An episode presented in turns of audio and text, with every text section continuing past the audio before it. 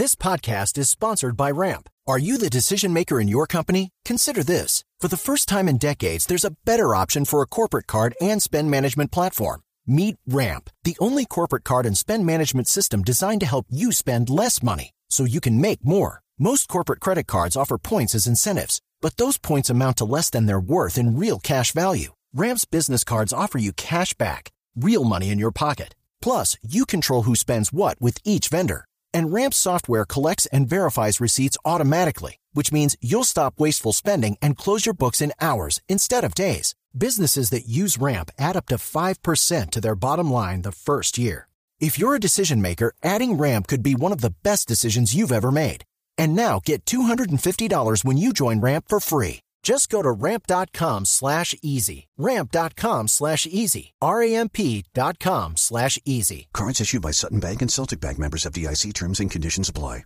Senadora Claudia López, buenos días. No, no, no ha sido seleccionado, Néstor. Néstor, muy buenos días, un gusto saludarte. Hola Claudia, ¿cómo está? Buenos días, ¿qué tal? Bien, sí señor, trabajando muy juiciosa.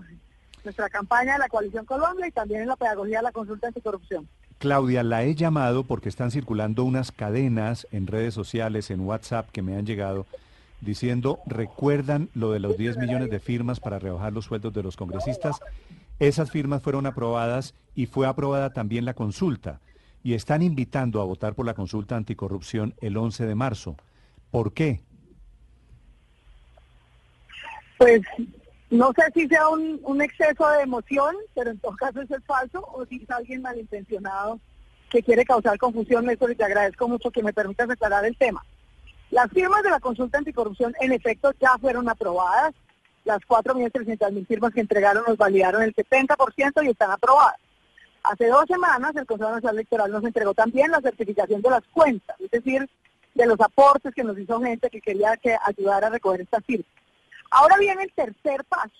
El tercer paso es que en marzo, cuando vuelva a la plenaria del Senado, tendremos que votar allí un aval de conveniencia. El Senado debe decir, ¿nos parece conveniente que la gente vaya a las urnas a votar estos siete mandatos o no? Para lograrlo, le estamos pidiendo a la gente que firmó y a la que no firmó, pero está de acuerdo con esta consulta anticorrupción, que entre a vencialcorrupto.com y le mande cartas a los senadores. Ya más de 800 mil colombianos han mandado sus cartas a los senadores pidiéndoles que nos den el aval para votar. ¿Para votar cuándo, Néstor? Si el aval del Senado sale en marzo, lo que hemos conversado con el gobierno de la registraduría es que se pudiera convocar la votación de la consulta anticorrupción el 26 de mayo.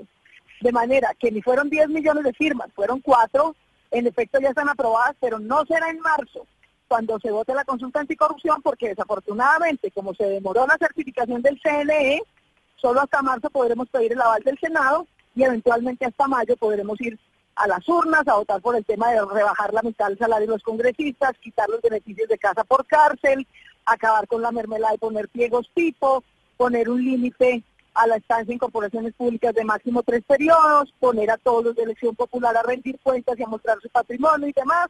Esos siete mandatos de la consulta anticorrupción solo los podremos votar eventualmente hasta marzo, perdón, hasta mayo, 26 de mayo, un día antes de las elecciones presidenciales, luego de que el Senado dé su aval.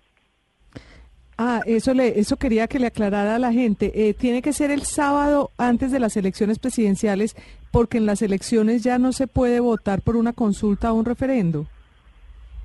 Exactamente. La ley prohíbe que la votación de un mecanismo de participación ciudadana como la consulta coincida con otra elección.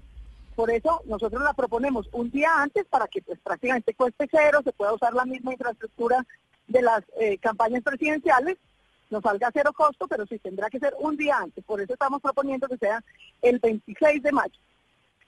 ¿Cuánto cuesta una consulta de este tipo, senadora? ¿Tienen estimativos de, de, cuánto costaría teniendo en cuenta que la infraestructura estaría prácticamente lista porque sería la misma de las elecciones presidenciales?